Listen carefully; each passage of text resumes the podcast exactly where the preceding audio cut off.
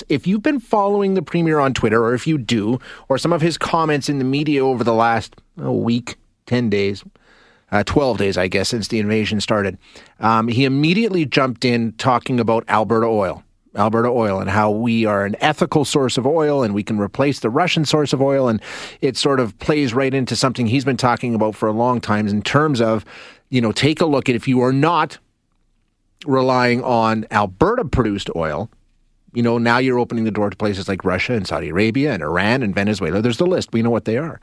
Um, and he says this is a perfect example of why the focus should be on what Alberta can do to provide quote unquote ethical oil rather than some of these other regimes. Now, Markham Hislop is an energy journalist and analyst and author, and uh, he joins us on the show to talk about this. He put out a piece recently titled, Let's Admit the Truth Alberta's Oil is Unethical. Markham joins us now to explain. Thanks for joining us, Markham. Appreciate your time. Good morning, Shay. Always a pleasure. So, this piece, uh, walk me through it here. As I say, it's, it's titled Let's Admit the Truth Alberta's Oil is Unethical. Tell us why you think that. The ethical oil argument dates back about a decade to uh, Ezra Levant's book, uh, Ethical Oil. And uh, Ezra, the uh, provocateur and political, uh, you know, activist who now heads up Rebel Media, infamous rebel media, argued that basically uh, Canada is a democracy and it respects human rights, and so many of the other uh, international oil producers don't. They're tyrannies. And we uh, that therefore Canada's oil, Alberta's oil, should have an advantage. It right. should be it, because it's ethical. That's it. That's the ethical oil argument. I argue that, in fact, there are other criteria for determining whether an oil could be considered ethical. And I've got three. Okay. One is, and this is particularly true as we become more and more concerned about climate change, and that is high emissions intensity. The oil sands makes up 11% of national, like Canadian GHG emissions. The oil and gas sector altogether makes up 26%. And the oil sands crude, which is, you know, logically the the type of crude that would be increased, that we'd see higher production levels, is 69 kilograms of CO2 equivalent per barrel. The American standard is about 37 kilograms. The European standard is 18 kilograms. The Norwegian standard is 9 kilograms. I mean, our oil, unfortunately, is very, very carbon intensive. So that's number one. But hang on, Mark. With that one, as you know, there's all kinds of work, there's all kind of discussion, and I don't know. I mean, to get it to zero, you know, down the road, and they have taken steps to drastically reduce the per barrel emissions, haven't they? Well, the key word in your comment is drastically. Okay. What they've done over the last 10 to 15 years is bring it down by about 20%. It used to be 80 kilograms. Now it's it's 69 and there's they're rapidly running out of opportunities uh, to to do it without carbon capture and storage. So of the the four big companies, Suncor, Cenovus, CNRL, Imperial Oil, yeah. only Suncor has made a public commitment to bring its emissions down before 2030, and the rest are basically going to rely on carbon capture and storage uh, to do that um, but and we're getting a little ahead of myself, but that's sort of my second objection. They're asking uh, the fe- the government, and we'll, we'll, this means the federal government, not the provincial government, to put in fifty billion dollars of the seventy-five billion dollar cost to decarbonize. At the very same time, they're making record record profits and sending record returns back to investors. So, the, I mean, the question arises: Why should the taxpayer pay for it? When when the uh, the company is has record free uh, profits. And so that's that's point number two, and the third one is the industry's enormous environmental liabilities. The oil sands, for instance, has uh, 37 tailings ponds with 1.3 mm-hmm. trillion liters of toxic tailings. The, uh, the reclamation is estimated to be 31 billion dollars. Only 900 million has been put as security with the provincial government, the industry, and the regulator have kicked this down the uh, this issue down the, the road many many times, and there's still no real way to re, to economically reclaim them. and and then of course you've got orphan wells and inactive wells, which is a whole other scandal on its own. Add all of those up together, and it I think there's a credible argument to be made to counter the, the premier that in fact the oil is unethical. And I think you I mean there's definitely issues when you're talking about oil and gas and the environmental issues we know. I mean they're well documented. And will they get a handle on them to the extent that they say they do? But a couple of the things like you know you point out uh, Norway what is they're 9% right? And we're, we're 36% 9, kil- 9 kilograms nine, of nine, CO2 equivalent now, but I mean, when you take a look at Norway and Netherlands, I mean, governments funded their carbon capture programs there quite heavily. I mean, the partnership between government and industry is, pretty well established in this field. Right, but the, there's only one small carbon capture project. The reason why Norway's uh, uh, car, uh, average uh, CO2 per barrel is much much lower is the product is because it's, of the resource. Yeah, the, you know, the, the uh, Johan Sverdrup field has uh, carbon intensity under one kilogram of CO2 equivalent per barrel, literally one percent of the average Alberta Alberta crude. So uh, yes, it's true that there's been some uh, support for carbon capture st- uh, storage in uh, Norway, but that's only a small part of the story. What about the fact, okay, and, and, you're right, you talk about the U.S., you talk about Norway, you talk about Netherlands, places like that, but the, the, the, the example that Jason Kenney's talking about, we're seeing it right now with Russia. Um, when we take a look at um, carbon zero or net zero pledges, we take a look at the, the global methane pledge, uh, all these sorts of things that Canada is involved with, that Alberta is involved with. We talk about these things. We maybe we don't do a, a, a fantastic job, but it's it's part of the discussion, and there are rules and there are regulations. None of those pledges apply in Iran or in Russia or in Saudi Arabia.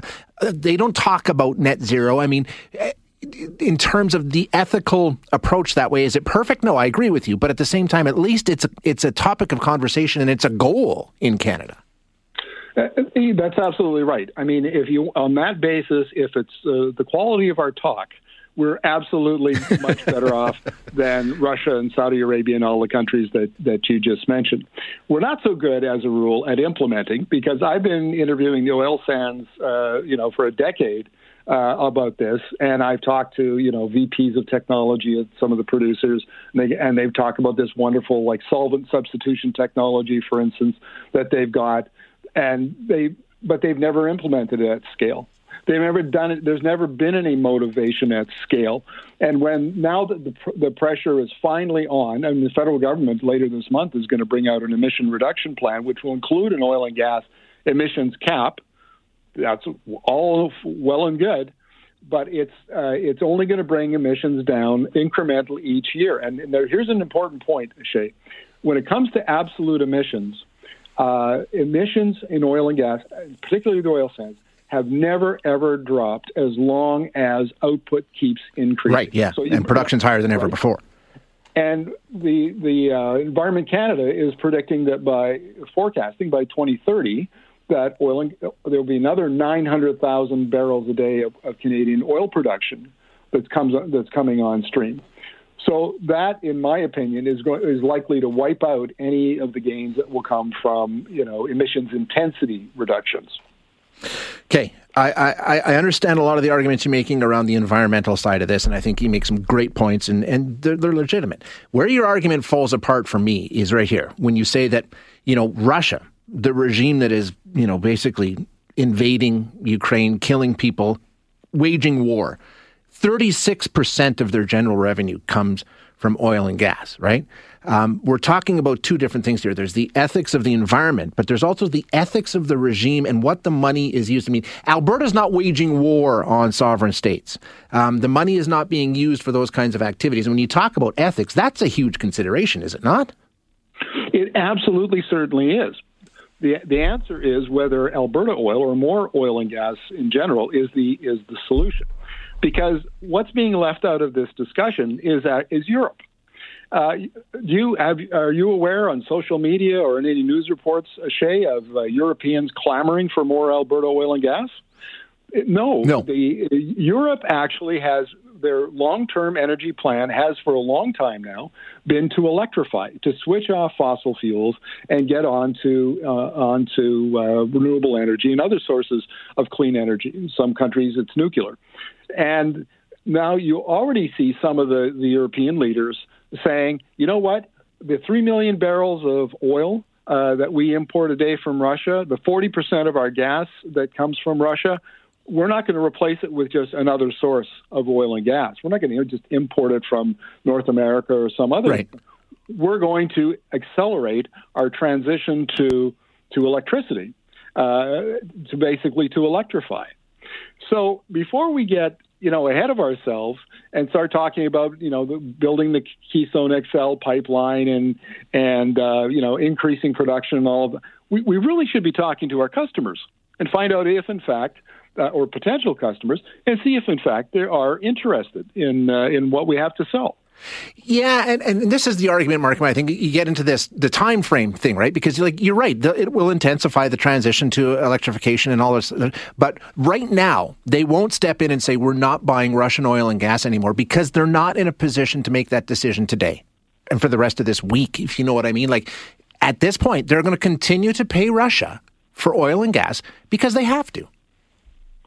Well, we're going to see what they're going to do because uh, later on this week, uh, the EU will release its updated energy plan. Yeah. And I'll be watching that with, with great interest because that will signal what their strategy is. And what? Do you, so we'll, but we'll realistically, what can they do?